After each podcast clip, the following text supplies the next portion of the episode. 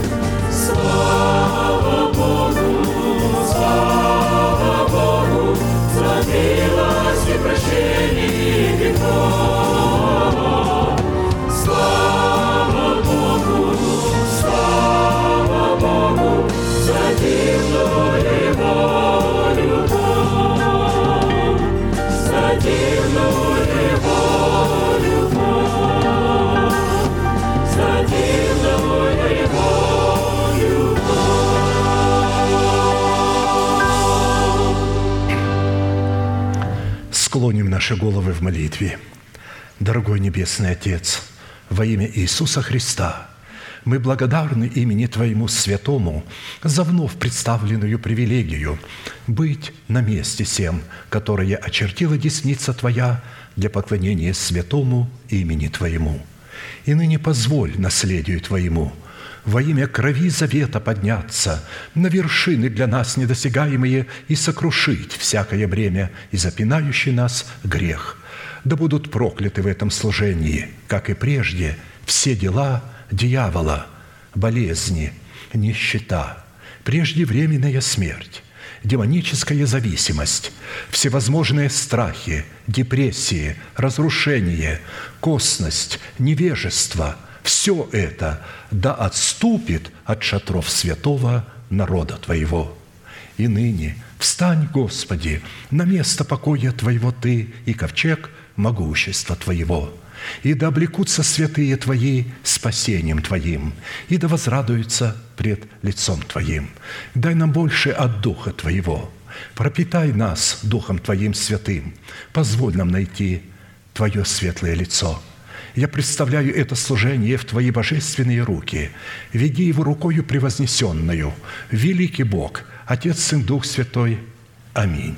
Да благословит вас Господь, можете садиться.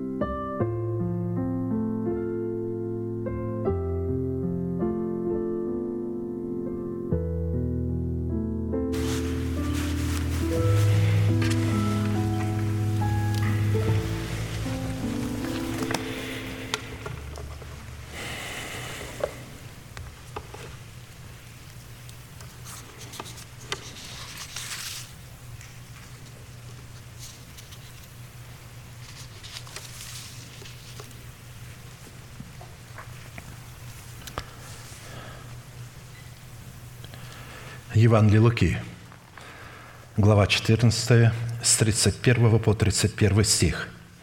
«Какой царь, идя на войну против другого царя, не сядет и не посоветуется прежде, силен ли он с двадцатью, с десятью тысячами противостать идущему на него с двадцатью тысячами? Иначе, пока тот еще далеко, он пошлет к нему посольство, простить о мире. Так всякий из вас, кто не отрешится от всего, что имеет – не может быть моим учеником». Интересная притча.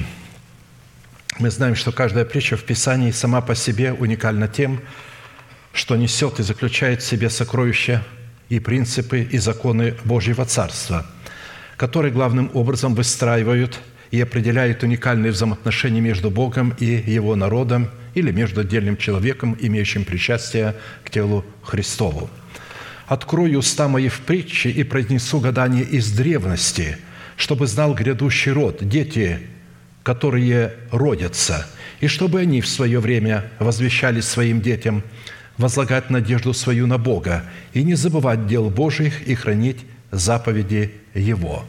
То есть все это Бог раскрывает в притчах. Исходя из значения данной притчи, взаимоотношения двух царей – в этом и насказание. Это взаимоотношение двух суверенных личностей, царствующих над самими собою. Одна из этих личностей образно представляет Христа, а другая – человека, претендующего на право быть его учеником. Потому что написано, если кто из вас не отрешится от всего, что имеет, не может быть моим учеником. То есть итог этой притчи – Согласно Писанию, ученик – это последователь учения своего учителя, пользующийся наставлениями своего учителя. В древности для того, чтобы быть учеником, человек, с одной стороны, в буквальном смысле слова, обязан был оставить все, что имел, и последовать за своим учителем, куда бы он ни пошел. А с другой стороны, он получал право служить своему учителю – а служить своему учителю во все времена являлось высочайшей привилегией. И если ученик не служит своему учителю, то он и не сможет от него ничему научиться.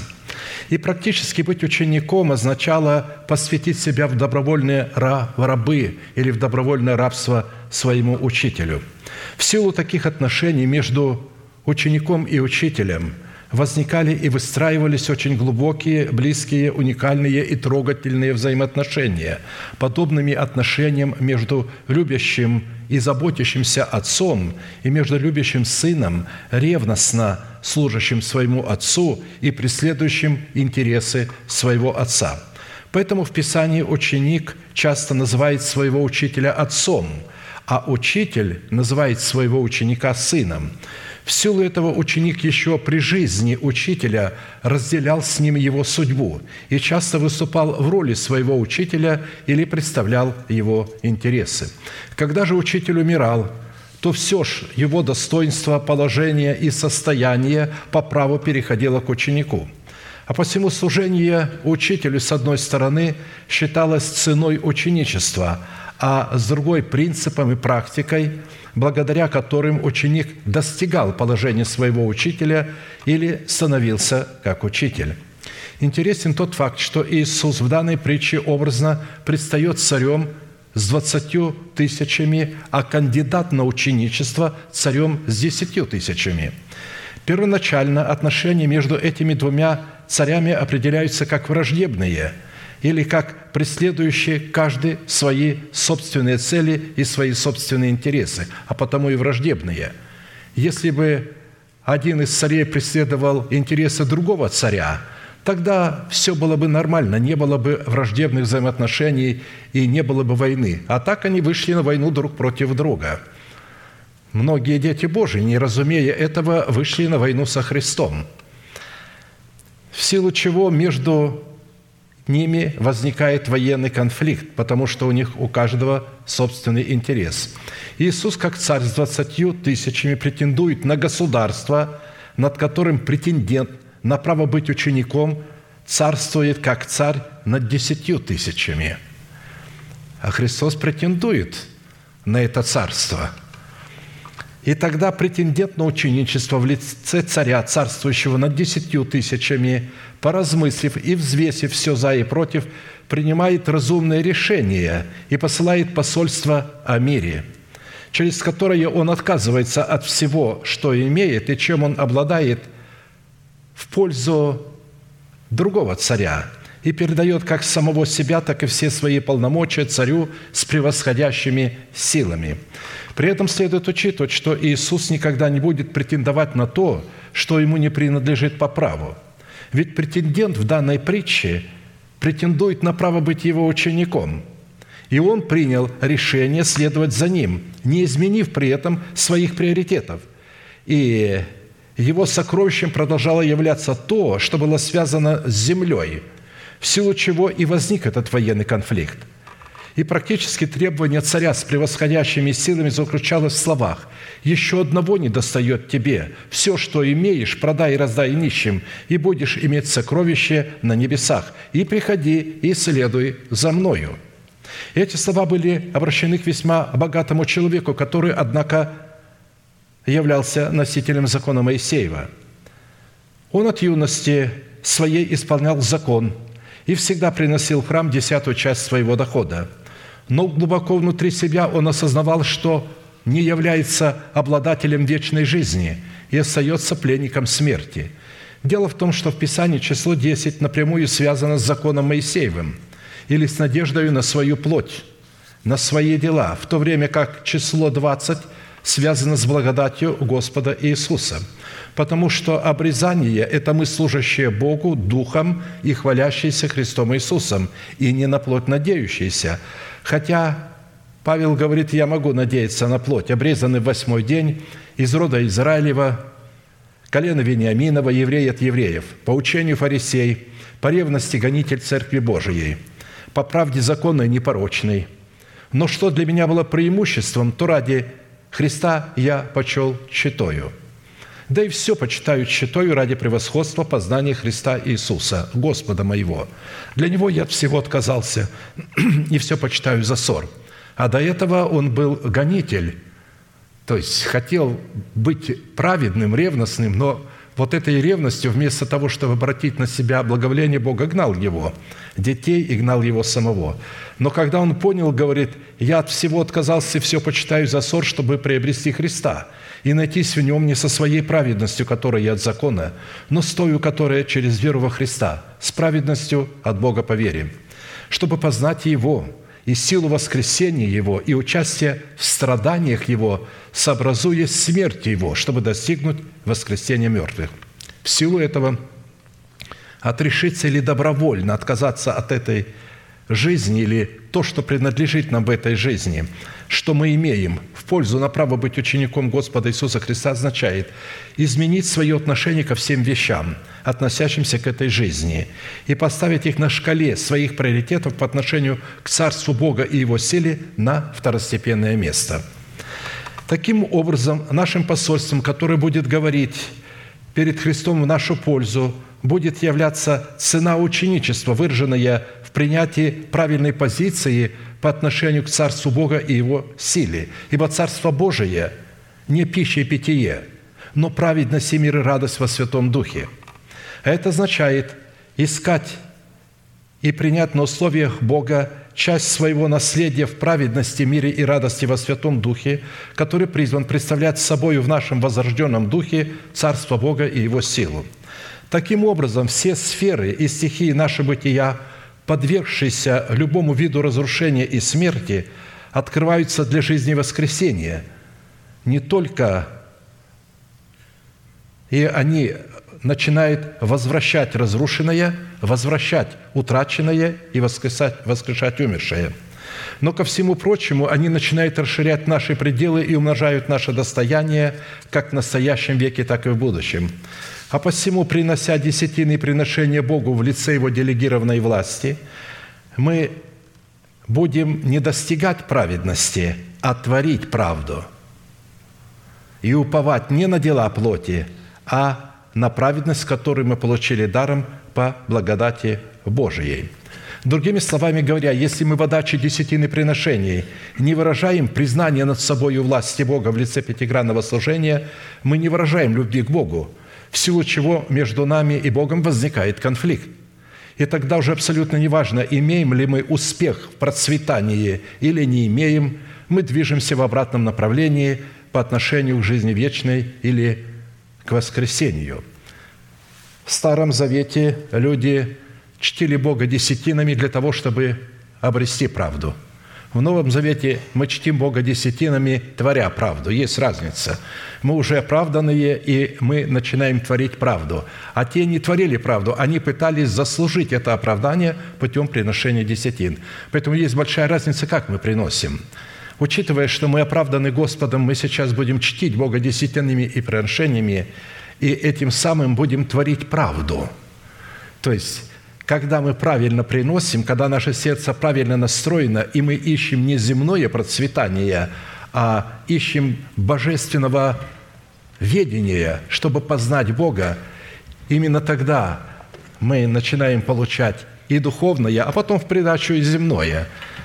Встанем, пожалуйста, и будем чтить Господа десятинами и приношениями и петь песню «Мой дом и я служить хотим».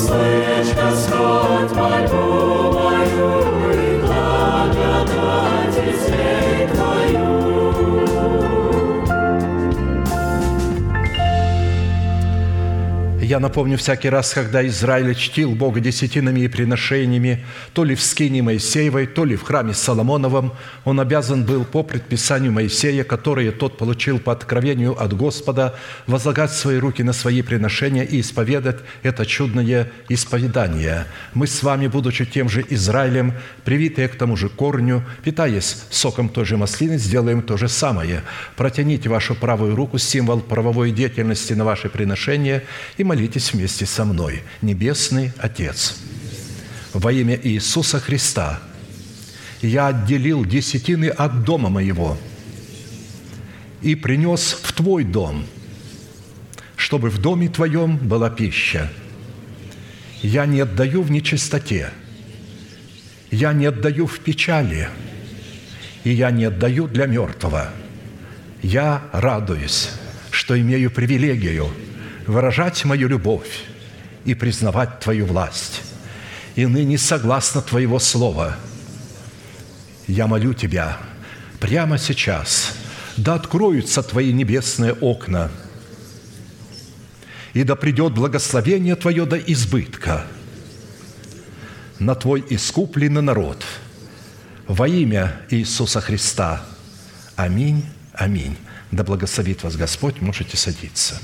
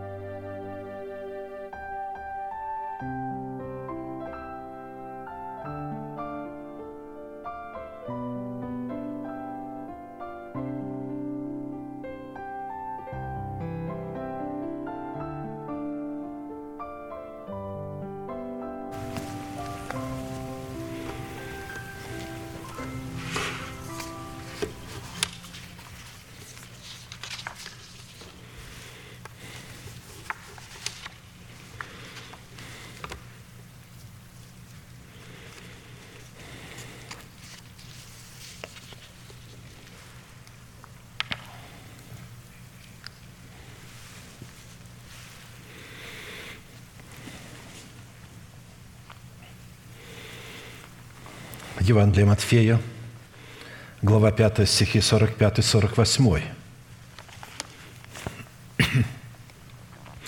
«Да будете сынами Отца вашего Небесного, ибо Он повелевает солнцу своему восходить над злыми и добрыми и посылает дождь на праведных и неправедных. Итак, будьте совершенны, как совершен Отец ваш Небесный». Проповедь, которую я хочу продолжить, так и называется «Призванные к совершенству. Итак, мы с вами уже не раз утверждали, что эта заповедь является наследием святых всех времен и поколений, и адресована она Христом сугубо лишь исключительно только своим ученикам. А посему люди, не признающие над собой власти человека, посланного Богом, к наследию этой заповеди быть совершенными, как совершен Отец их Небесный, никакого отношения еще никогда не имели и навряд ли уже когда-нибудь смогут иметь. А если мы не будем иметь совершенства, которыми обладает наш Небесный Отец, то а, мы не сможем войти в Царство Небесное. И напрасно обманывать самого себя, что спасение – это одно, а Царство Небесное – это другое. Что за Царство Небесное надо платить цену, а вот за спасение не надо. Спасение – это неизреченный дар божественной благодати – Дело в том, за этот неизреченный дар божественной благодати все равно существует соработа с Богом, существует наша роль и роль Бога. Наша роль – принять оправдание, а оправдание, когда мы принимаем, это залог, это семя. И если это семя останется невзращенным, оно просто умрет, оно не принесет плода, и мы ничего не получим. Никакого спасения, ни Царства Небесного. Нам необходимо взрастить это семя или же пустить залог своего спасения в оборот в смерти Господа Иисуса, законом умерев для закона. И в связи с исполнением этой повелевающей заповеди бодрствовать над Словом Божьим в своем сердце, так как бодрствует Бог – над изреченным им словом в храме нашего тела, мы остановились на взращивании в доброй почве нашего сердца дерева жизни, 12 раз в году приносящего плод свой. Древо жизни, взращенное в едеме нашего сердца, – это плод Духа, обнаруживающий себя в кротких устах, способных проявлять любовь Божию Агапе, во-первых, к Богу – исполнением заповедей, а потом и к ближнему. Кроткий язык – древа жизни, но необузданный – сокрушение духа. Притча 15.14. Необузданный человек, который не может дисциплинировать свой язык, он сокрушает, убивает свой дух, уничтожает свое спасение. Следует разуметь, что кроткий язык, являющий себя в любви Божией, это не эмоция – а ответственность, выраженная в конкретных словах, за которыми следуют конкретные поступки, дисциплинирующие эмоцию нашу и ведущие ее за собой в направлении исповеданных нами слов. Соблюдение заповеди, в которой мы призваны являть плод Духа в кротости нашего языка, будут свидетельствовать в нашем сердце о том, что мы распяли свою плоть со страстями и похотями, что указывает на тот фактор, что любовь к Богу, которую мы призваны являть, в исполнении закона или заповеди Христовой. Это избирательная любовь Бога, святая любовь, которая отделяет чистого от нечистого, святое от несвятого, благословение от проклятия, жизнь от смерти и так далее. В силу чего для одних эта любовь является запахом смертоносным на смерть, а для других – запахом живительным на жизнь. А посему, показывая в своей вере соблюдение заповеди – состоящие в любви к Богу и к ближнему, мы являем свет в Господе и поступаем как чада света. И таким образом плод нашего духа в свойстве кроткого языка выражает себя во всякой благости, праведности и истине. И чтобы испытать себя на предмет того, что мы распяли плоть свою со страстями и похотями в соработе несения нашего креста с крестом Христовым, и таким путем приготовили почву своего сердца для взращивания древа жизни – потому что семя должно умереть, и оно умирает в истине креста, в соработе нашего креста с истиной креста Христова.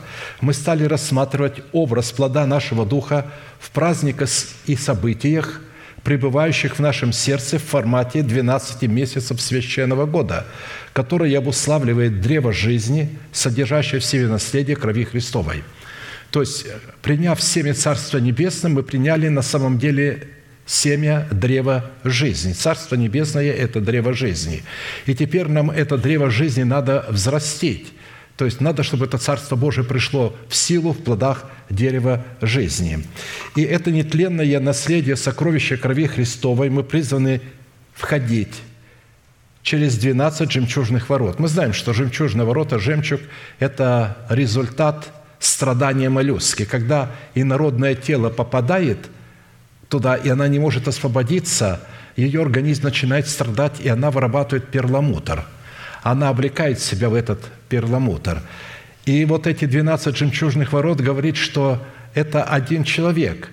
Вот в этих 12 основаниях стены и в 12 воротах, то есть 12 основных а, базовых учениях Христовых, он умер крестом Господа для своего народа, для дома своего Отца и для этого мира и теперь он живет для Господа.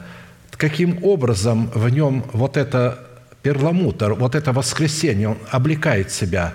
Дело в том, что наше тело, мы не можем от него освободиться. Тленное тело. Оно как вот эта инородная песчинка в новом человеке. И нам надо его спасти, это тело. И вот как э, устрица берет и обволакивает – эту песчинку и вырабатывают перламутр. Так и здесь показано, что эти люди взяли и стали работать на свое тело. Они обняли свое тело и стали высвобождать воскресение жизни, стали исповедовать державу нетления. И таким образом, несмотря на то, что оно мешает им, оно не соответствует а, нетлению. Их дух нетленный, а тело тленное. И вот они вот этим нетленным духом, бессмертным духом объяли свое тело – и страдают от этого. И вот эти страдания вырабатывают перламутр, потому что мы в страданиях. Ведь когда мы сеем, Писание говорит, мы сеем со слезами, а потом с радостью будем нести снопы свои, чтобы мы поняли, что такое древо жизни. Мы рассматриваем это древо жизни в 12 плодах, в 12 месяцах года, в праздниках и событиях – которые содержатся в каждом новом месяце.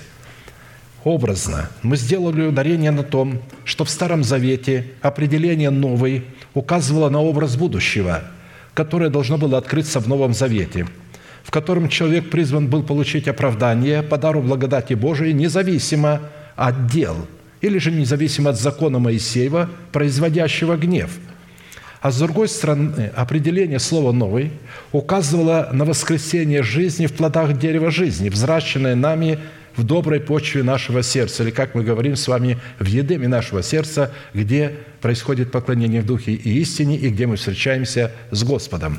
Исходя из того, что мы с вами рассмотрели, плод нашего Духа в образе дерева жизни, взращенного в едеме нашего сердца в первых четырех месяцах священного года, обратимся к рассматриванию плода нашего Духа в образе дерева жизни нового пятого месяца, который мы призваны принести Богу, чтобы отвечать эталону совершенства, присущему нашему Небесному Отцу. Древо жизни в образе плода пятого месяца, который мы будем рассматривать, в плоде нашего духа выпадал на середину июля или августа, это месяц Ав. В Израиле в девятый день пятого месяца Ав соблюдался пост в память о разрушении храма Соломонова Навузарданом, начальником телохранителей царя Вавилонского Навуходоносора – После разрушения храма избранная Богом земля, обетованная Аврааму, Исаку, Иакову и их потомкам по вере, получила возможность праздновать свои субботы. А до этого она не могла праздновать. Имя Навузардан означает «небо дает потомков». Взяв Иерусалим штурмом, Навузардан по повелению вавилонского царя Навуходоносора немедленно позаботился об освобождении пророка Иеремии из-под стражи иудейского царя Иакима. 25 лет был Иаким, когда воцарился, и 11 лет царствовал в Иерусалиме. И делал он неугодно в очах Господа Бога своего. Против него пошел Навуходоносор, царь Вавилонский, и оковал его оковами, чтоб отвести его в Вавилон – и часть сосудов Дома Господня перенес на Навуходоносор в Вавилон и положил их в капище своем в Вавилоне. Прочие дела Иакима и мерзости его, какие он делал и какие найдены в нем, описаны в книге царей израильских и иудейских. И воцарился Иехоня, сын его, вместо него. 18 лет был Иехоня, когда воцарился, и три месяца, и десять дней царствовал в Иерусалиме. И делал он неугодное в очах Господних – по прошествии года послал царь Навуходоносор и велел взять его в Вавилон вместе с драгоценными сосудами Дома Господня. И воцарил над Иудеей и Иерусалимом Сидекию, брата его, 21 года был Сидекия, когда воцарился, и 11 лет царствовал в Иерусалиме. И делал также и он неугодное в очах Господа Бога своего – он не смирился перед Иеремию пророком, пророчествовавшим от уз Господних, и отложился от царя Навуходоносора, взявшего клятву с него именем Бога, и сделал упругую шею свою, и ожесточил сердце свое до того, что не обратился к Господу Богу Израилеву. Да и все начальствующие над священником и над народом много грешили, подражая всем мерзостям язычников, и сквернили дом Господа, который Он осветил в Иерусалиме. И посылал к ним Господь Бог отцов их, посланников своих от раннего утра, потому что Он жалел свой народ и свое жилище. Но они издевались над посланниками от Бога и пренебрегали словами Его и ругались над пророками Его, доколе не сошел гнев Господа на народ Его, так что не было ему спасения. И навел он на них царя Халдейского, и тот умертвил юношей их мечом в доме святыни их, и не пощадил ни юноши, ни девицы, ни старца, ни седовласова. Все предал Бог в руку его. И все сосуды Дома Божия, большие и малые, и сокровища Дома Господня, и сокровища царя, и князей его, все принес он в Вавилон. И сожгли Дом Божий, и разрушили стену Иерусалима, и все чертоги его сожгли огнем, и все драгоценности его истребили. И переселил он оставшихся от меча в Вавилон, и были они рабами его и сыновей его, до воцарения царя Персидского, доколе во исполнение слова Господня, сказанного устами Иеремии, земля не отпраздновала суббот своих. Во все дни запустения она субботствовала до исполнения семи-десяти лет. Вот что они праздновали 9 числа в пятый месяц. Во-первых, Иеремии по повелению царя Навуходоносора данного им его телохранителю Навузардану была положена царская пища и предложена защита от иудейского царя и от его князей, которые хотели его убить.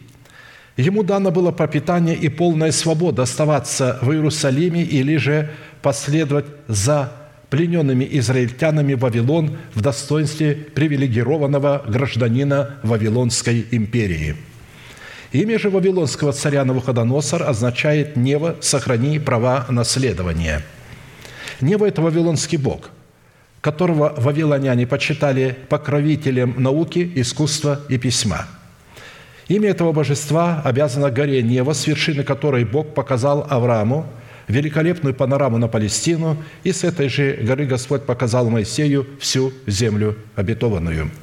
Под именем вавилонского божества Нева просматривался образ поклонения собственным разумным возможностям, что можно видеть из свидетельства самого царя Навуходоносора, который, хотя и признавал над собой власть Бога Израилева, одновременно продолжал упиваться возможностями своего интеллекта, своего ума. Расхаживая по царским чертогам в Вавилоне, царь сказал, «Это ли невеличественный Вавилон, который построил я в дом царства силою моего могущества и во славу моего величия». Даниила 4, 26, 27. Разрушение храма Соломонова Навузарданом, начальником телохранителей царя Навуходоносора, носило уникальный характер, который выражался в том, что разрушение этого храма являлось для вавилонского царя Навуходоносора повелением Бога Всевышнего, Бога Израилева. Он не просто туда пришел, он пришел туда по повелению Бога Израилева через пророчество Иеремии. Таким образом, вавилонский царь Навуходоносор и Навузардан, начальник его телохранителей, являлись исполнителями воли Бога Израилева. И в отличие от царя Иудейского и его князей, относились как к Богу Израилеву, так и к пророку Иеремию с трепетным почтением – это видно из молитвы вавилонского царя Навуходоносора, в которой он после исполнения над ним повеления бодрствующих и по приговору святых наконец-то перестал упиваться собственными возможностями своего ума и признал над собой неоспоримую власть ума Бога Всевышнего в лице Даниила, которого он назвал Валтасаром.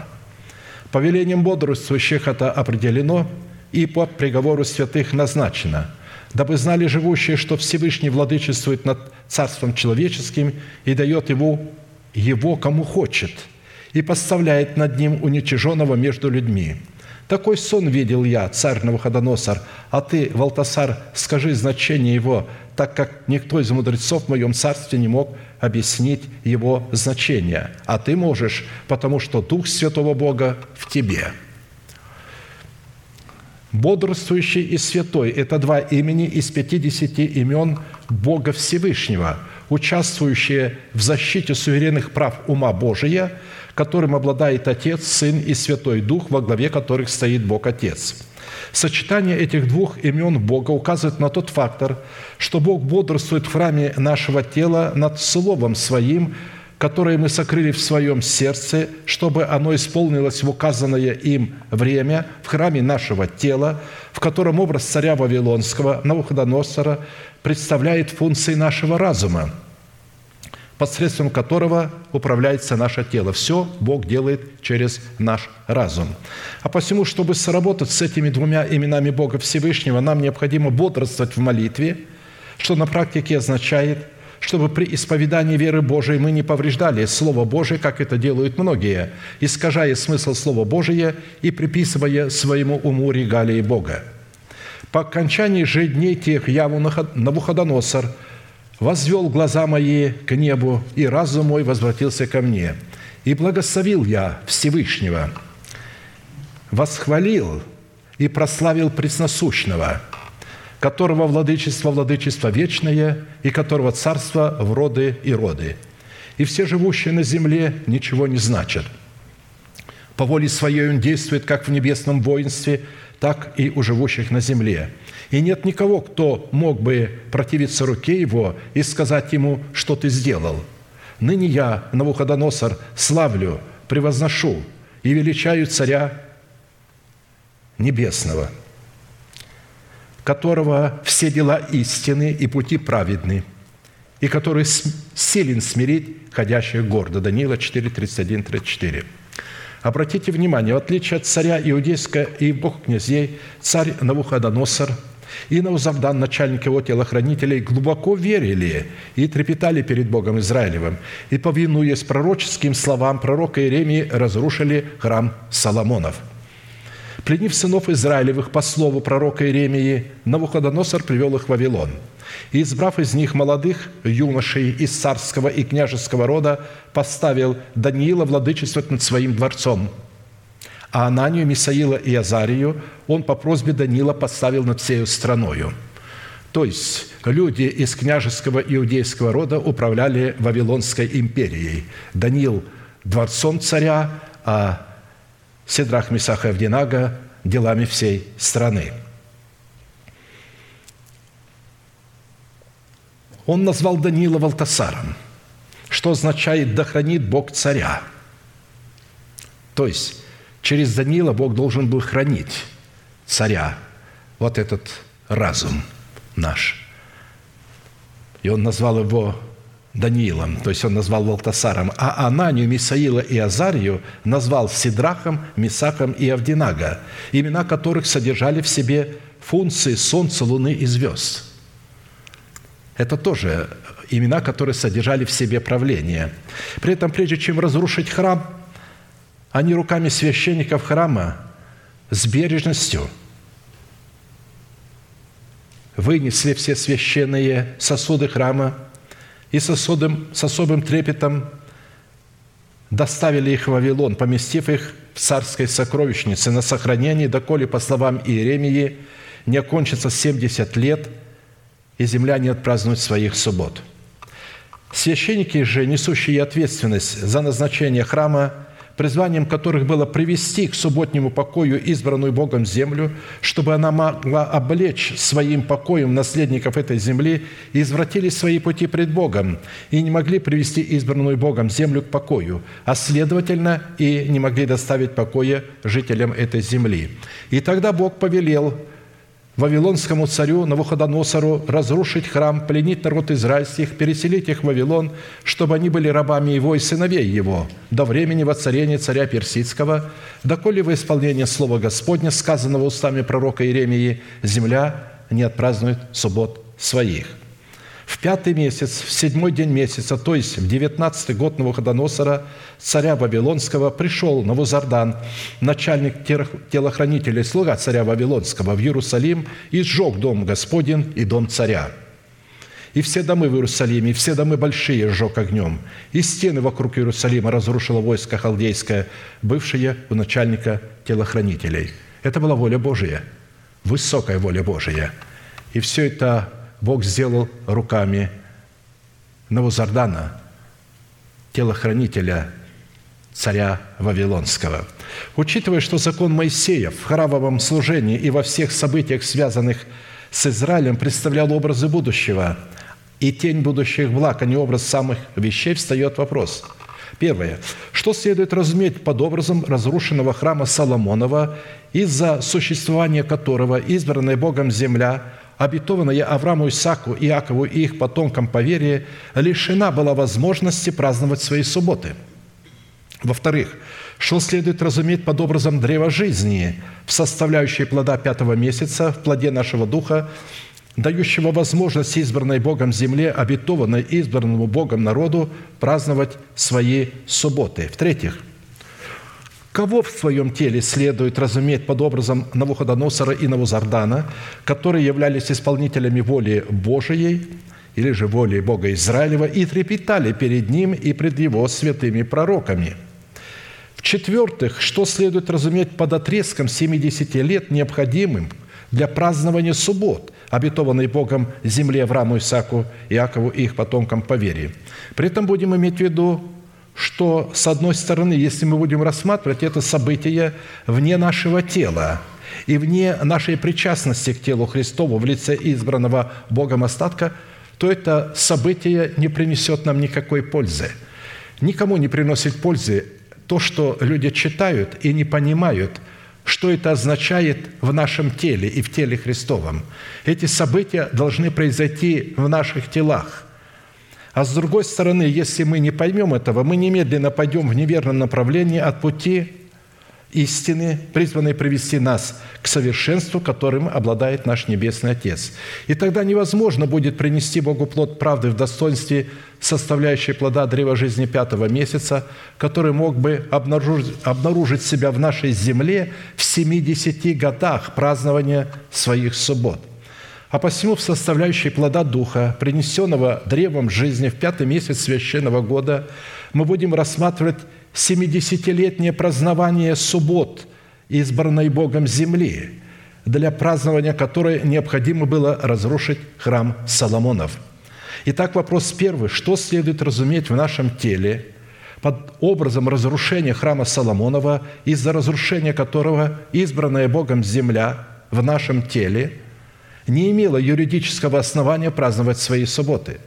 Дело в том, что изначально храм Соломонов – в основании своего законодательства представлял собой образ служения осуждения, которое давало силу царствующему греху в лице нашего ветхого человека, который представляет собой в нашем теле программное устройство павшего Херувима, как написано, «Жало же смерти грех, а сила греха – закон».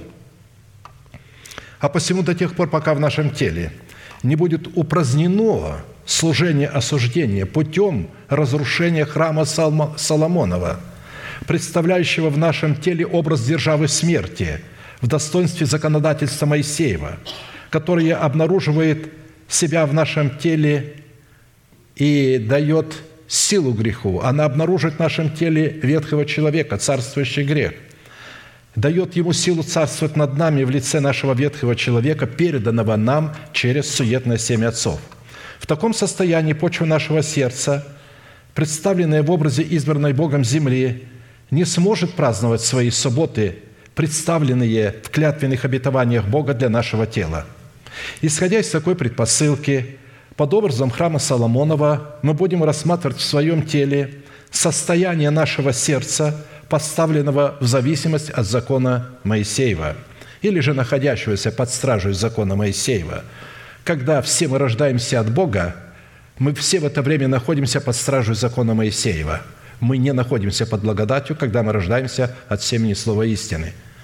Потому что как только мы родились от семени слова истины, святость Бога в нашем духе обнаруживает царствующий грех в нашем теле, дает ему силу, и он начинает этой силой закона властвовать над нашим телом – мы должны эти вещи понимать. Поэтому нам доподлинно известно, что родившись, еще раз повторяю, от благовествуемого семени слова истины, мы тот час не становимся людьми духовными или же совершенными, как совершен Отец наш Небесный, но продолжаем жить по плоти, полагая при этом, что мы живем по духу. А как раз закон дан для людей, которые живут по плоти. Благодать дана для людей, которые живут по духу, она дана для нового человека. А закон дал для грешников – которые живут под грехом. А это означает, что мы пребываем в состоянии младенчества, которая является благоприятной средой для пребывания и развития в нашем теле власти царствующего греха в лице ветхого человека, носителя программы падшего Херувима. И тогда страсти греховные, обнаруживаемые законом Моисея, действуют в членах наших, чтобы приносить плод смерти – как написано, «Ибо когда мы жили по плоти, тогда страсти греховные, обнаруживаемые законом, действовали в членах наших, чтобы приносить плод смерти». Римлянам 7.5. Павел обращается к святым, которые говорит, когда вы жили по плоти, вы еще были душевными людьми. Вы покаялись, но вы были душевными людьми. И вы жили по плоти, потому что вы жили душе, были душевные. Хотя вы полагались, что вы духовные. Но если бы вы были духовные, то страсти духовные, греховные, обнаруживаемые законом, не действовали бы в ваших членах. Там нечего было обнаруживать, грех был бы связан. А так он приносил плод смерти. Другими словами говоря, несмотря на то, что наш дух был возрожден от нетленного семени слова истины, в котором мы по благодати Божией приняли в своем спасении оправдание по вере даром, наша ветхая натура в лице царствующего греха, живущего в нашем смертном теле, которую мы унаследовали от греховного семени наших отцов, не претерпела никакого изменения – потому что оправдание, принятое нами, даровано было нам в формате семени – если бы оно было даровано в плоде, мы моментально претерпели бы изменения и, приняв спасение, наши тела моментально стали бы нетленными. Моментально. Но если мы приняли спасение, наши тела стали тленными, то это говорит, что мы приняли наше спасение не в формате плода, а в формате семени или же в формате залога.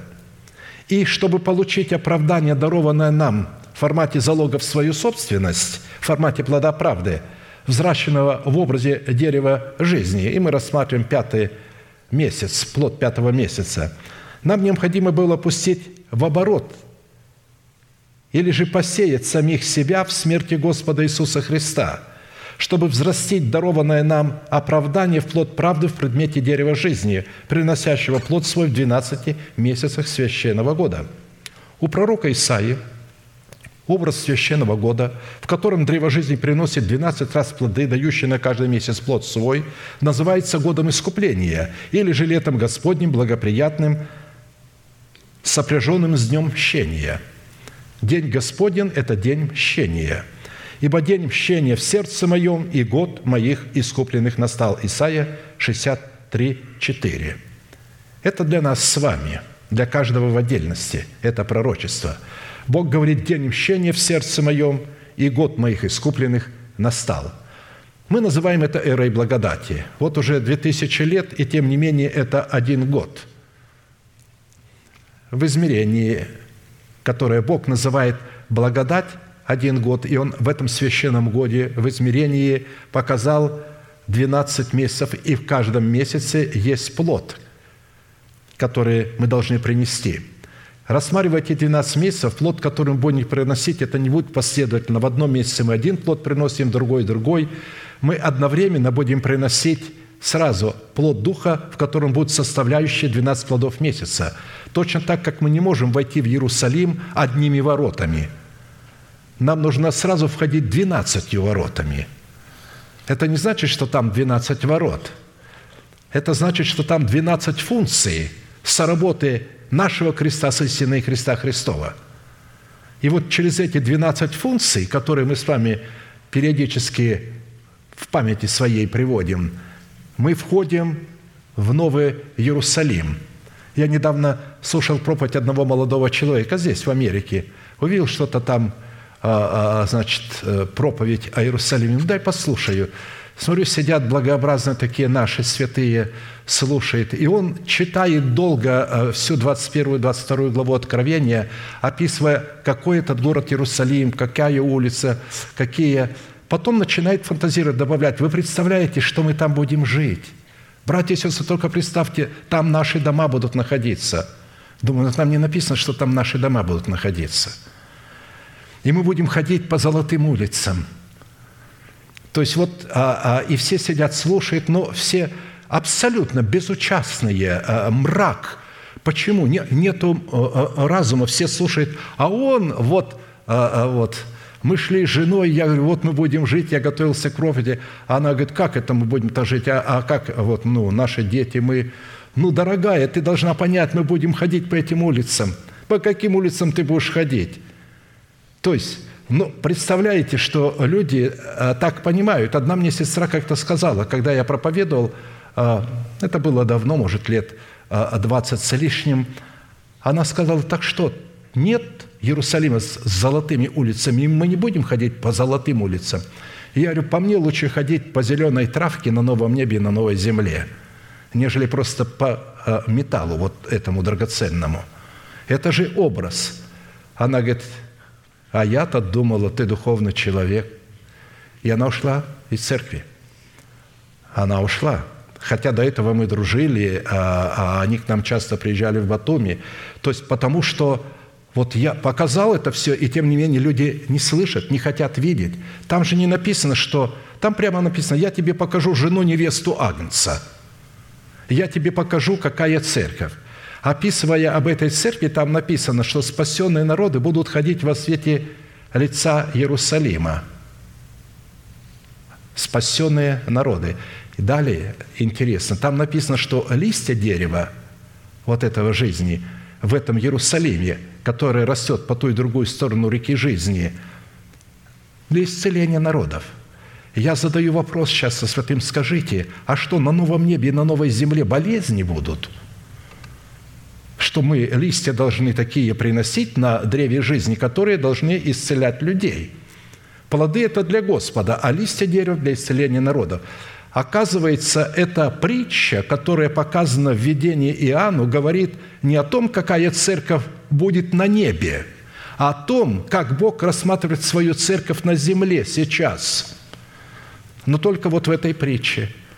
А если уже говорить о вечности, то в вечности показано, что там мы будем жить на новом небе и на новой земле. Хорошо.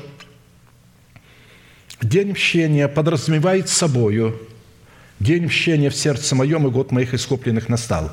День мщения, повторяю, подразумевает собой разрушение в нашем теле храма Соломонова. Вот в чем суть Дня мщения. В формате служения суждения или же упразднения состояния младенчества, которое обнаруживает себя в нашей душевности, в которой мы не способны принимать откровение, исходящее от Святого Духа в словах посланников Бога. Отсюда следует, чтобы наша земля в достоинстве доброй почвы, обуславливающей состояние нашего доброго сердца, могла бы отпраздновать свои субботы, то есть войти в покой Божий, то есть войти, а, а, вот, чтобы быть облеченной а, вот в этот перламутр, или чтобы там была воздвигнута держава нетления, необходимо было произвести мщение Господне, состоящее в разрушении храма Соломонова, представляющего в нашем теле державу смерти – и такое разрушение призвано происходить путем оставления младенчества, в котором мы колебались и увлекались всяким ветром учения по лукавству человеков, по хитрому искусству обольщения. Как написано, «Дух Господа Бога на мне, ибо Господь помазал меня благовествовать нищим, послал меня исцелять сокрушенных сердцем, проповедовать пленным освобождение и узникам открытия темницы, проповедовать лето Господне благоприятное». То есть до тех пор, пока а, будет эра благодати идти, то есть пока не придет на землю тысячелетнее царство, это все будет год искупленных, включая тысячелетнее царство, чтобы вы поняли. Там, где люди будут спасаться путем благодати, это будет год искупленных. Лето Господне благоприятное – утешить всех сетующих, возвестить сетующим на Сионе, что им вместо пепла дастся украшение. А пепел а, – это когда мы постимся и посыпаем голову пеплом, не в прямом смысле пеплом, а когда мы в ужасе от своего ветхого человека, совлекая в этих трудных, трудностях молимся и просим, чтобы Бог разрушил державу смерти в нашем теле, чтобы помог нам совладать с греховными страстями – Вместо пепла дастся украшение, вместо плача – елей радости, вместо унылого духа – славная одежда. И назовут их сильными правдою, насаждением Господа во славу Его. Исайя 61, 1, 3. Речь идет о том, когда наши тела будут облечены в нетление на этой земле, когда мы еще не будем восхищены, и тогда нас назовут сильными правдою, насаждением Господа – во славу Его, когда нам дана будет славная одежда, которая будет выражаться в том, что наши тела будут облечены нетлением.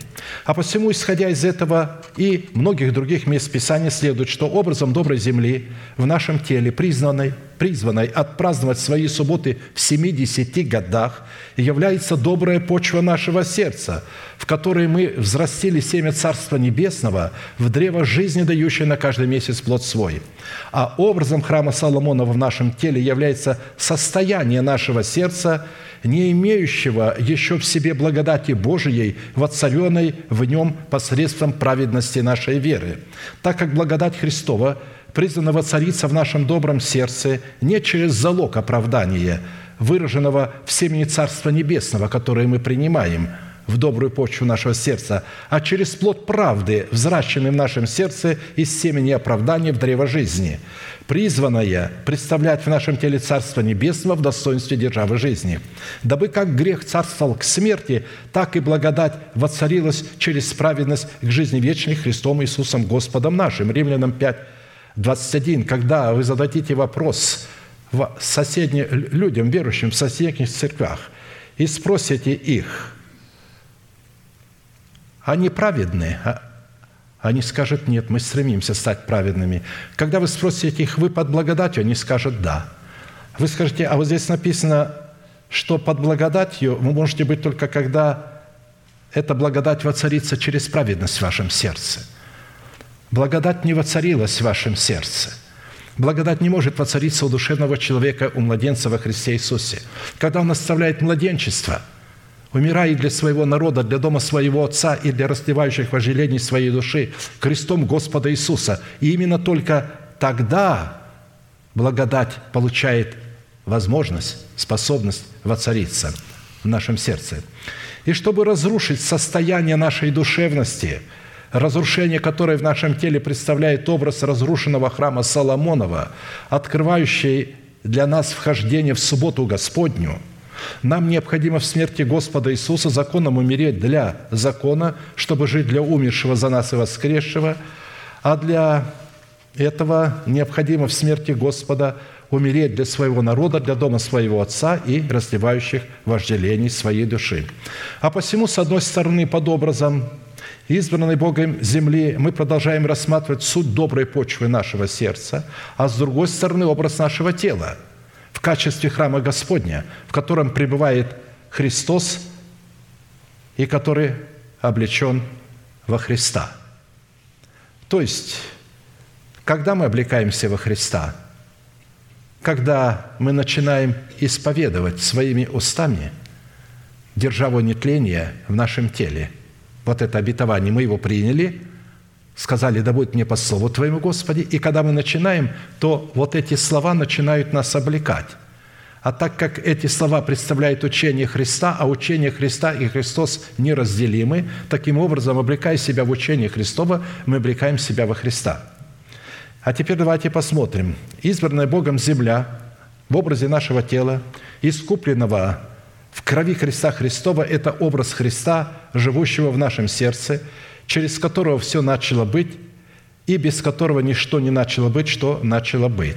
Мы сейчас возьмем несколько составляющих, чтобы определить, что такое земля, избранная Богом, которая призвана субботствовать 70 лет, но для этого субботствования надо разрушить храм Соломонов. Он не дает ей субботствовать. Как написано, в начале было Слово, то есть логос-мысль вначале было. И слово, то есть вот эта логос-мысль была у Бога. И слово логос-мысль была у Бога. Далее э, в греческом языке уже не логос идет, а рема, то есть мысль, воплощенная в слово, то есть выраженное в слово. Оно, рема, семя слова было в начале у Бога. Все через вот это рема, семя слова начало быть. И без него вот этого рема, Слова Божие, ничто не начало быть, что начало быть. А теперь я просто расширю это понимание наше. Мы уже говорили об этом. Вначале была информационная программа в формате мысли, и эта информационная программа в формате мысли была у Бога. и обуславливала сущность Бога. Все же начало быть через мысль Бога, выраженную в семени Его Слова. И без этого семени Слова ничего не начало быть, что начало быть.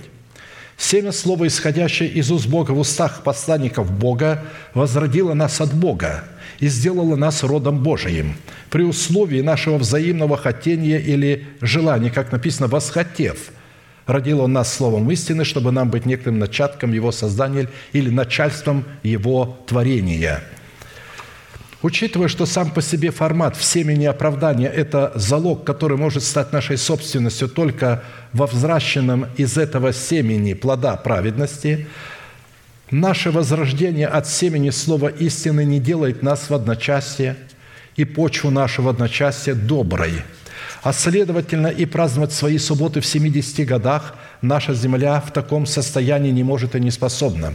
А посему, говоря о избранной Богом земле, Писание имеет в виду тела только тех людей, которые являются воинами молитвы, отвечающие требованиям живой веры Авраама, Исаака и Иакова – во-вторых, избранная Богом земля в образе нашего тела, искупленного в крови креста Христова, которая обетована Аврааму, Исаку и Иакову и их потомкам по вере в лице воинов молитвы, это образ святыни Господней или же это образ собственности Божией. Как написано, Землю не должно продавать навсегда, ибо земля, ибо моя земля, вы пришельцы и поселенцы у меня». Левитам 25, 24. «Ибо моя земля – это, это моя святыня, это моя собственность».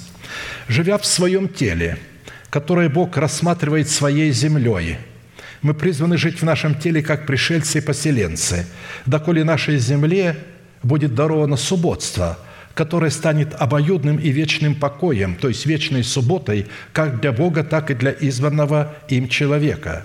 Ибо земля, в которую ты идешь, что повладеть ею, не такова, как земля египетская, из которой вышли вы, где ты, посеяв семя твое, поливал его при помощи ног твоих, как масличный сад. Но земля, в которой вы переходите, чтобы овладеть ей, есть земля с горами и долинами. Горы представляют обетование Божие – Долины представляют цену, которую мы должны заплатить, чтобы зайти на эти горы, наследовать эти обетования. От дождя небесного напаяется водою, земля, о которой Господь Бог твой печется, очи Господа твоего непрестанно на ней от начала года и до конца года». То есть речь идет не вообще о всей земле, а только о земле Израилевой или же о людях, которые являются воинами молитвы. Не о душевных людях, не о тех званных, их много, а вот маленькая категория избранных. Потому что воин молитвы – это израильтянин, Израиль. Но не все израильтяне, которые так называются. Итак, что такое избранная Богом земля? Это собственность Бога, это святыня Бога, это покой Бога, это суббота Господня, это избранный Богом остаток имея причастие к избранному Богом остатку. Наши тела становятся собственностью Бога, святынью Бога, субботой Господней, покоем Бога. Бог хочет обрести покой в нашем теле. Он для этого его и создавал. В-третьих, избранная Богом земля в образе нашего тела, искупленного в крови креста Христова, обнаруживает себя в нашей причастности к телу Христову в лице избранного Богом остатка, как написано, «И вы тело Христова, а порознь члены». 1 Коринфянам 12, 27. При этом следует иметь в виду, что собрание святых может называться телом Христовым только при одном условии – если в этом собрании присутствует порядок божественной теократии, присущий порядку Царства Небесного, в котором во главе собрания стоит человек – посланы Богом, а не человек, которого мы выбрали омерзительным для Бога демократическим большинством. В-четвертых, избранная Богом земля в образе нашего тела, искупленного в крови Христа Христова, это почва доброго сердца в образе Едемского сада, насаженного в соработе Бога с человеком для молитвенного общения Бога с человеком – чтобы поклоняться в Духе истины в сердце своем или в едеме нашего сердца, где мы призваны встречаться с Господом. И создал Господь Бог человека из праха земного, и вдунул в лице его дыхание жизни, и стал человек душою живою. И насадил Господь Бог рай в Едеме на востоке и поместил там человека, которого создал. И произрастил Господь Бог из земли всякое дерево, приятное на вид и хорошее для пищи, и дерево жизни посреди рая, и древо познания добра и зла». Бытие 2, 7, 9. Имейте в виду, как пишет апостол Павел, «Я насадил, Аполлос поливал, взрастил Бог». Здесь говорится, Бог взрастил, но насаждал и поливал кто-то другой. Бог соработал с кем-то, чтобы насадить этот сад. Посмотрите, исходя из того, что Бог создал человека, наделив его суверенным правом на обладание землей, Бог не мог насаждать сад на земле без, сотруд... без сотрудничества с человеком, который будет местом его общения с человеком или местом поклонения человека Богу. Потому что сад он насадил после того, когда создал человека. И услышали голос Господа Бога, ходящего в раю во время прохлады дня, и скрылся Адам и жена его от лица Господа Бога между деревьями рая. Бытие 3.8. Здесь речь идет о том, что это место было насажено человеком вместе с Богом. Значит, человек участвовал в насаждении осознанно всех деревьев рая, древа жизни и древа познания добра и зла. А Бог взрастил все эти деревья. Все это происходит в нас. То есть все вот эти деревья, древо жизни – это которое должно приносить плод, который мы взращиваем от семени слова истины, чтобы мы поняли, о чем здесь идет речь. Потому что люди не разумеют, что Едемский сад – насаждался после того, когда Бог сотворил человека. А Бог сказал, что своим словом изрек, и Он своим словом ограничил себя. Он сказал, да владычествуют они на земле, так как мы владычествуем на небесах. То есть, таким образом, Бог теперь не мог вмешаться в суверенные права человека, которыми Он наделил его. Человек должен соработать с ним, он должен пригласить Бога, чтобы Бог что-то делал на этой земле – и Адам пригласил его, потому что для того, чтобы общаться с Богом, нужно было приготовить место. Всегда, чтобы приготовить место, вот Давид приготовил место для Господа Скинию. Соломон приготовил храм. Мы должны приготовить храм нашего тела для общения с Богом. И для этого надо, чтобы была роль Бога и роль человека. Бог не может сам это сделать без нас. Он не мог сделать это без Адама – так что Едемский сад был насажен Адамом, там участвовали Адам и Ева вместе с Богом. И таким образом сад был насажден. Это образно. Я просто показываю вещи, что такое земля избранная, которой надлежит 70 а, лет царствовать, но только после разрушения храма Соломонова, который представляет в нашем теле служение суждения или то, что мы находимся под стражей закона Моисеева, потому что мы во младенчестве, потому что мы не разумеем, где Святой Дух, а где не Святой Дух. Мы не отличаем лжеапостола от истинного апостола в это время. И мало того, что в нас живет ветхая натура, которую мы даже не разумеем, что она там есть, мы ликуем в своем спасении, получив его, не разумеем, что э, в нас что-то произошло, что-то изменилось – но не мы сами изменились. Изменился наш дух, а наша душа, наше тело и характер наши остались те же. И теперь нам надо спасать свою душу и свое тело. И так далее. В-пятых, избранная Богом земля в образе нашего тела, искупленного в крови Христа Христова, которая обетована была Аврааму, Исааку и Иакову и их потомкам по вере в лице воинов молитвы, это образ нашей совести – в который внесено законодательство Бога в достоинстве начальствующего учения Христова, обращающего наше доброе сердце в достоинство мудрого сердца. То есть почва доброго сердца представлена в доброй совести в нашем теле. И вот я в сердце всякого мудрого вложу мудрость, дабы они сделали все, что я повелел тебе». Исход 31.6. Человек, обладающий мудрым сердцем, это человек, очистивший свое сердце от мертвых дел и запечатлевший в своей совести неповрежденную истину в формате начальствующего учения Христова, что дало Богу основание послать в сердце такого человека Святого Духа, в качестве Господа и Господина его жизни, который будет представлять в сердце человека формат такой мудрости, которая будет раскрывать значимость формата мудрости, состоящего в истине неповрежденного учения Христова. Как написано, «Вот ты возлюбил истину в сердце, и внутрь меня явил мне мудрость». То есть ты возлюбил уже истину в сердце, она есть, и внутрь меня явил мне мудрость, чтобы разуметь эту истину в сердце. Наличие двух форматов мудрости в сердце человека в достоинстве истины начальствующего учения Христова и Святого Духа, открывающего истину в сердце, возводят наше естество в статус воина молитвы, в достоинстве царя, священника и пророка.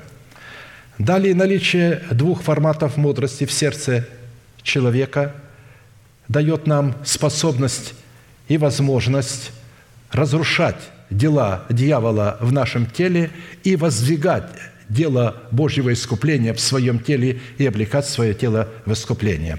В-шестых, избранная Богом земля в образе нашего тела, искупленного в крови креста Христова, которая была обетована Аврааму, Исааку, Иакову и их потомкам по вере – в лице воинов молитвы – это образ завета вечного в достоинстве субботы Господней, призванной служить знамением между Богом и сынами Израилевыми в лице воинов молитвы изо всякого народа, языка и племени навеки – и пусть хранятся на Израилеве субботу, празднуя субботу в роды свои, как завет вечный. Это знамение между мною и сынами Израилевыми навеки, потому что в шесть дней сотворил Господь небо и землю, а в день седьмой почил и покоился». Если вы внимательно читали первую книгу э, «Бытия», вторую, то есть я имею в виду вторую, первую главу, вторую и третью, то вы должны были обратить внимание, в начале, когда говорится «и был день, и было утро», был вечер, было утро, был вечер, было утро. И так все шесть дней. А вот когда седьмой день настал, то не было сказано «и был вечер, и было утро, день седьмой». Почему? А потому что седьмой день – это была вечность. Это, это был Божий покой. В шести днях Бог достиг положения своего. То есть Он достиг в человеке того, что человек взрастил себя и стал подобным Ему – Бог не может покоиться в человеке, который не подобен Ему. И поэтому, когда Он давал субботу Израилю, чтобы они ее хранили, под субботой Он разумел воинов молитвы, свою церковь, в которую входят и люди, как говорится, которые были под стражей закона Моисеева, но находясь под стражей закона Моисея, так как там были образы будущего и тени на тела Христова, то люди, чтущие Бога, посредством учения, левиты их так учили, они приходили к благодати Божией. Ведь э, Мария, совсем молодая девушка, мать Иисуса, написано, обрела благодать у Господа. Скажите, каким образом молодая девушка могла обрести благодать у Господа? Потом, когда, говорится, обрела благодать у Господа, означает, что благодать воцарилась через праведность ее сердца – Видите, это возможно. Молодые люди, это возможно. Дети, это возможно. Даже в детях это возможно. Даже в детях может воцариться благодать. Потому что ведь а, а, благодать не связана с возрастом человеческим, она связана с духовным возрастом. Так что и дети могут прийти вот к этой воцаренной благодати в своем сердце. Когда они слышат Слово, они его понимают. Они его понимают – Посмотрите, когда люди выходят на покаяние, то две трети детей, только одна треть взрослых. Они же понимают, иначе бы они не приходили бы на покаяние. Поэтому они должны были подчиниться, поклониться избранной Богом невесте. Поэтому это не просто была суббота, вечный день, прообраз, который чтил Израиль, не понимая, что он чтил – он чтил день. Христос прямо сказал, что «Я свет миру, теперь я ухожу, теперь вы свет миру». Апостол Павел пишет, мы не сыны тьмы, мы сыны света и дня. А если мы сыны света и дня, то какого дня? Я задаю иногда вопрос, а вы какого дня сыны света? Первое, потому что в первом дне тоже был свет, но он заканчивался вечером. Во втором дне был свет – но он заканчивался вечером. Было, был день, было утро. Утро – это свет. А потом вечер. И потом опять утро, вечер, утро, вечер. Так вы какого дня, христиане? Если вы говорите, что вы субботники, вы глубоко ошибаетесь. Никакие вы не субботники. Никакие вы не субботники. Мы субботники с вами, настоящие, чтобы вы знали.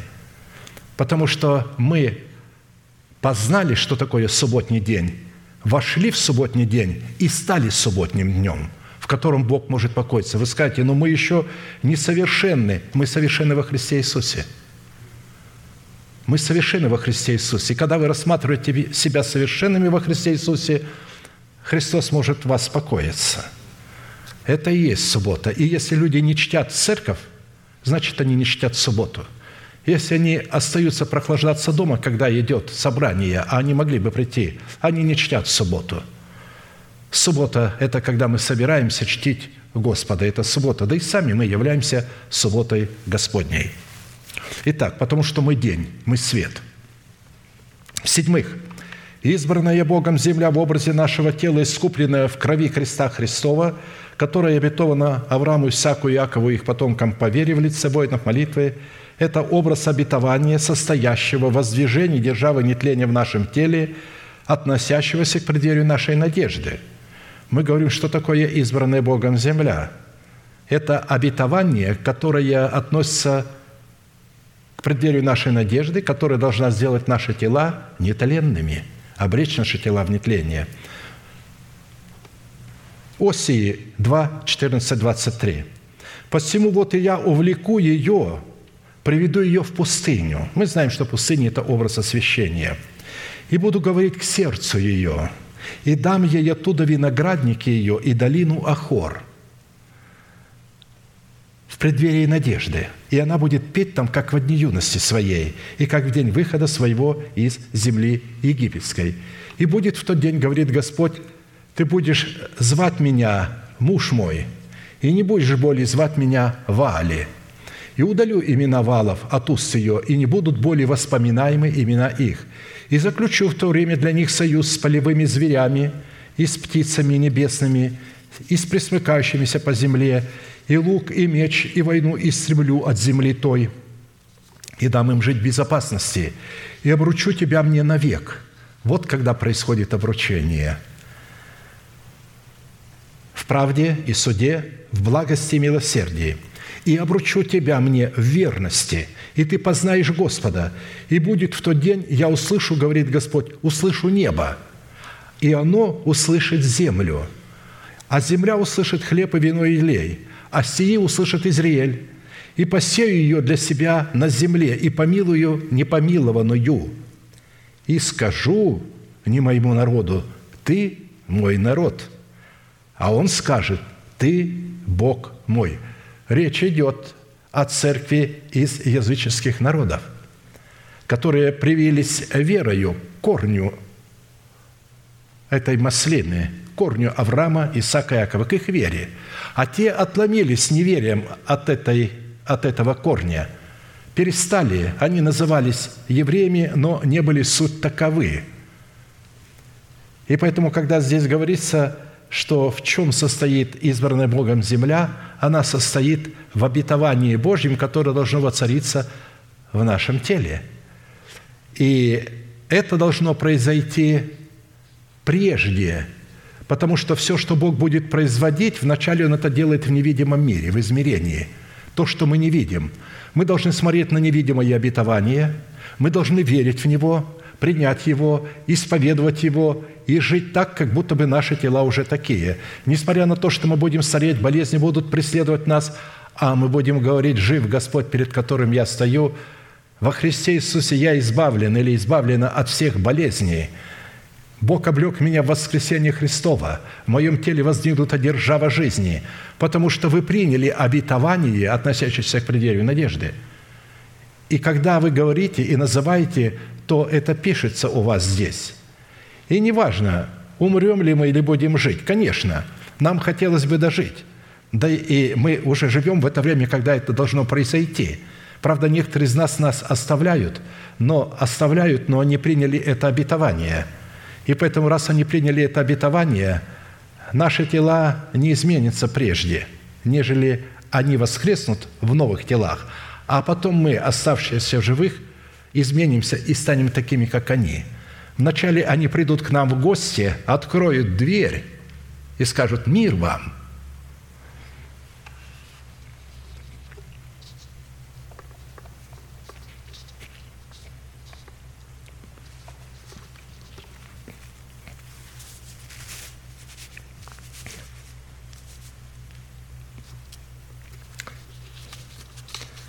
потрясающе.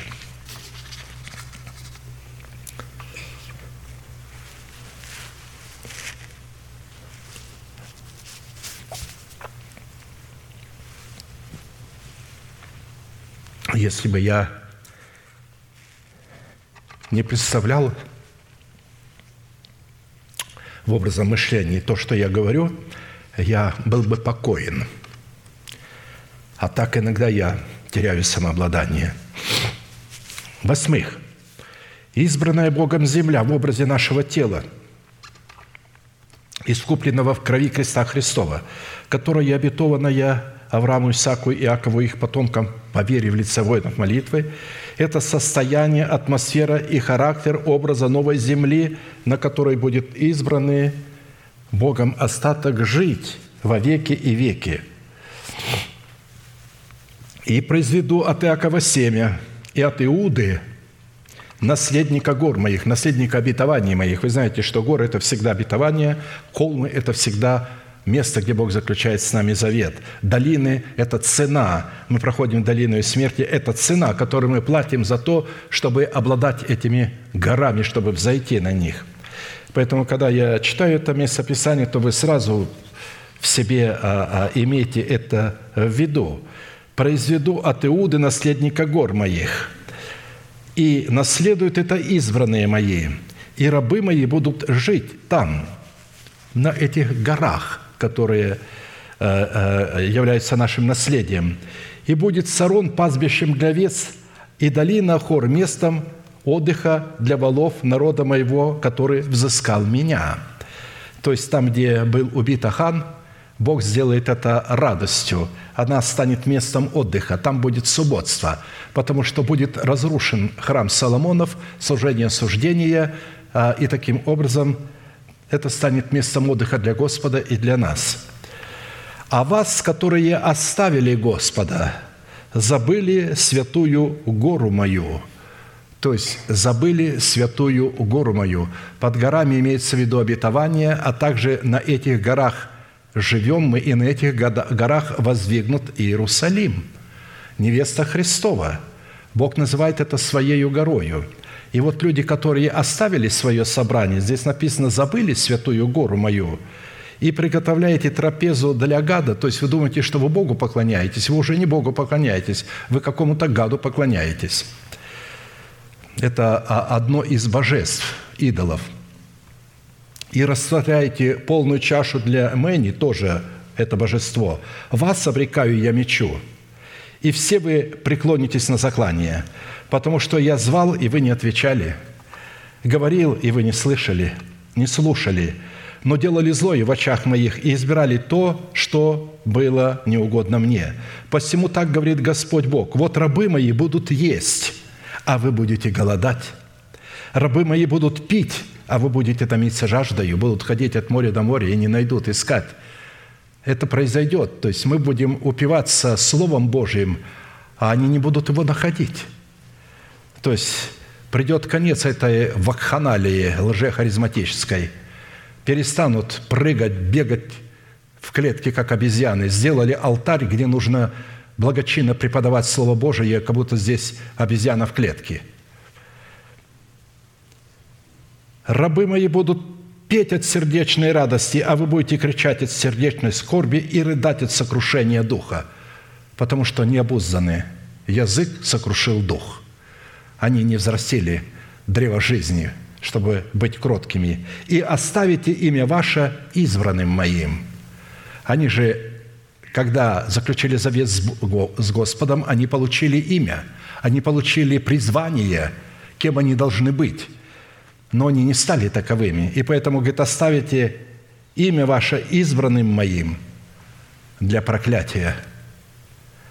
Теперь ваше имя вместо того, чтобы получить благословение, они будут прокляты. Избранные мои, то есть как будет Бог проклинать этих людей? Через избранных.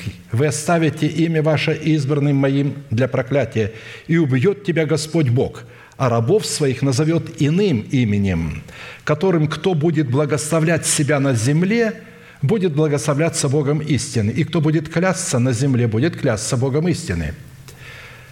Потому что прежние скорби будут забыты и сокрыты от очей моих.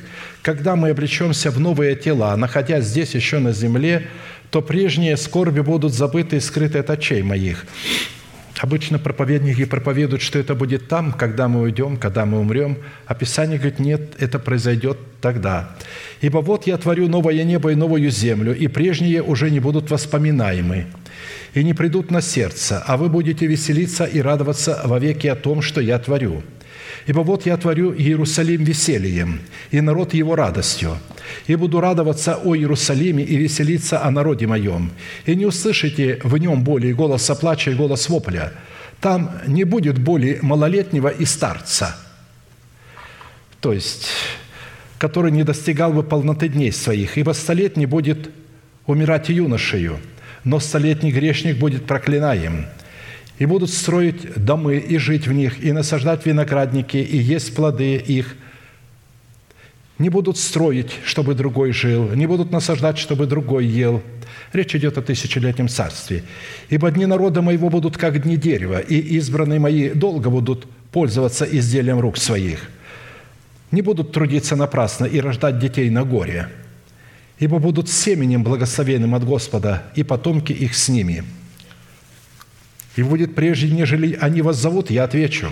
Они еще будут говорить, и я уже услышу их. Волк и ягненок будут пастись вместе, и лев, как вол, будет есть солому, а для змея прах будет пищею. Они не будут причинять зла и вреда на всей земле, на всей святой горе моей, говорит Господь, Исайя 65, 9, 26. Итак, подводя итог определению земли Израилевой, празднующей в 70 годах своей субботы следует, что земля Израилева представляет собой наши тела, усыновленные искуплением Христовым изо всякого колена, языка и народа и племени, в которых Святой Дух соделает нас царями и священниками Богу, и мы будем царствовать на земле. Аминь. Склоним наше колено, кому невозможно, наши головы в молитве. Будем молиться. Я призываю тех святых, которые ощутили в себе потребность посвятить себя, восстановить, возможно, свои разрушенные связи с Богом, святых, которые исполнены страхом за свое будущее, за своих детей, за самих себя, святых, которые исполнены страха перед болезнями, преждевременной смертью, голодом, какими-то программами. Запомните, что все самое наилучшее в этой земле принадлежит вам и детям вашим, если вы будете смотреть на невидимое. Будем молиться, мы ждем вас у алтаря, Святой Дух на этом месте, чтобы восстановить вас и раскрыть перед, нами, перед вами новый горизонт и открыть вам новые двери. Аминь. Будем молиться.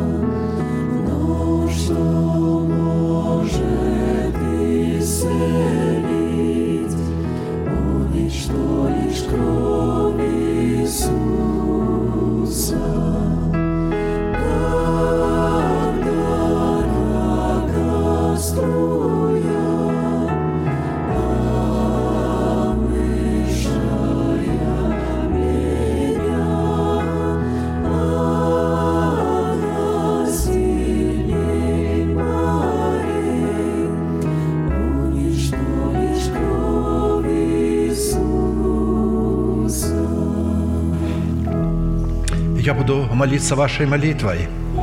И прошу вас глубоко верить, что Бог за вас. Он на вашей стороне. Он любит вас вечной любовью, неизменной любовью. Несмотря на ваше падение, на ваше согрешение, Он продолжает любить вас, потому что у вас есть нечто от Его природы. Ваш дух идентичен Его природе. Он видит ваше страдание и муки и желание быть совершенными.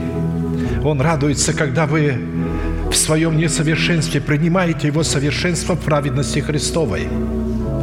Глаза закрыты – это элемент тайной комнаты. Ладони подняты к небесам – знак того, что ваши руки без гнева и сомнения.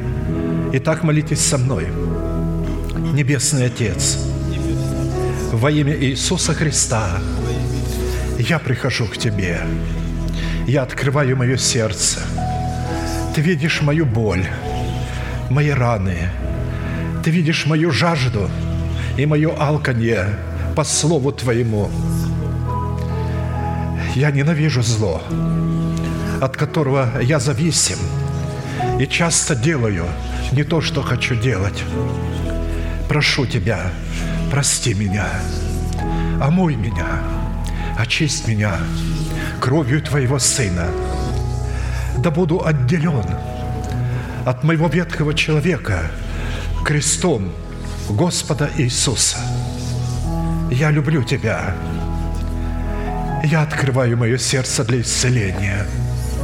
Войди в него и будь царем и господином моей жизни.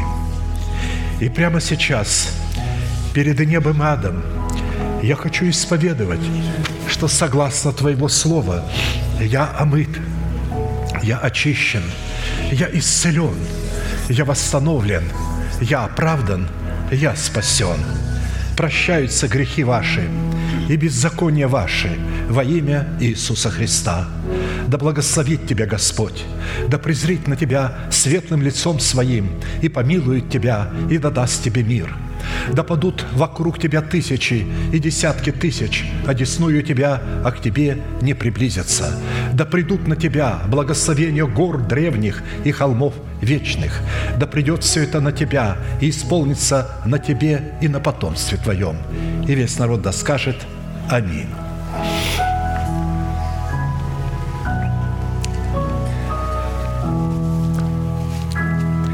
Благословен Бог и Отец Господа нашего Иисуса Христа, даровавший нам служение оправдания, возвихшее в нашем теле Христа из мертвых. Потому что мы подчинились Его повелению и стали носить мертвость Господа в теле своем. Мы умерли законом для закона, чтобы жить для умершего и воскресшего – носите в своем разуме эту мысль. При любых падениях, при любых потерях немедленно вставайте и провозглашайте, кем вы являетесь во Христе Иисусе по своему происхождению, что Он сделал для вас, кем Он вам приходится. Благодарите Его за это – Называйте несуществующую державу нетления в своем теле как существующую. И в свое время, когда придет этот день, который Бог положил в своей власти, наши тела станут нетленными, и мы еще поживем на этой земле несколько лет в таких телах, потому что Бог хочет прославить церковь свою и показать на этой земле, кем на самом деле являлась Его церковь, и кто на самом деле являлся его поклонником, а кто им не являлся. А теперь провозгласим наш неизменный манифест – могущему же соблюсти нас от падения и поставить пред славою Своею непорочными в радости, единому премудрому Богу, Спасителю нашему, через Иисуса Христа, Господа нашего.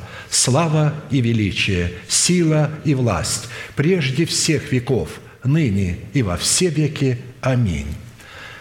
Наше служение будет продолжаться на домашних служениях. Это будет разбор слова. Следующее служение во вторник в 7 часов вечера. А теперь с миром Божьим. Да благословит вас Господь против вашим и жилищах ваших.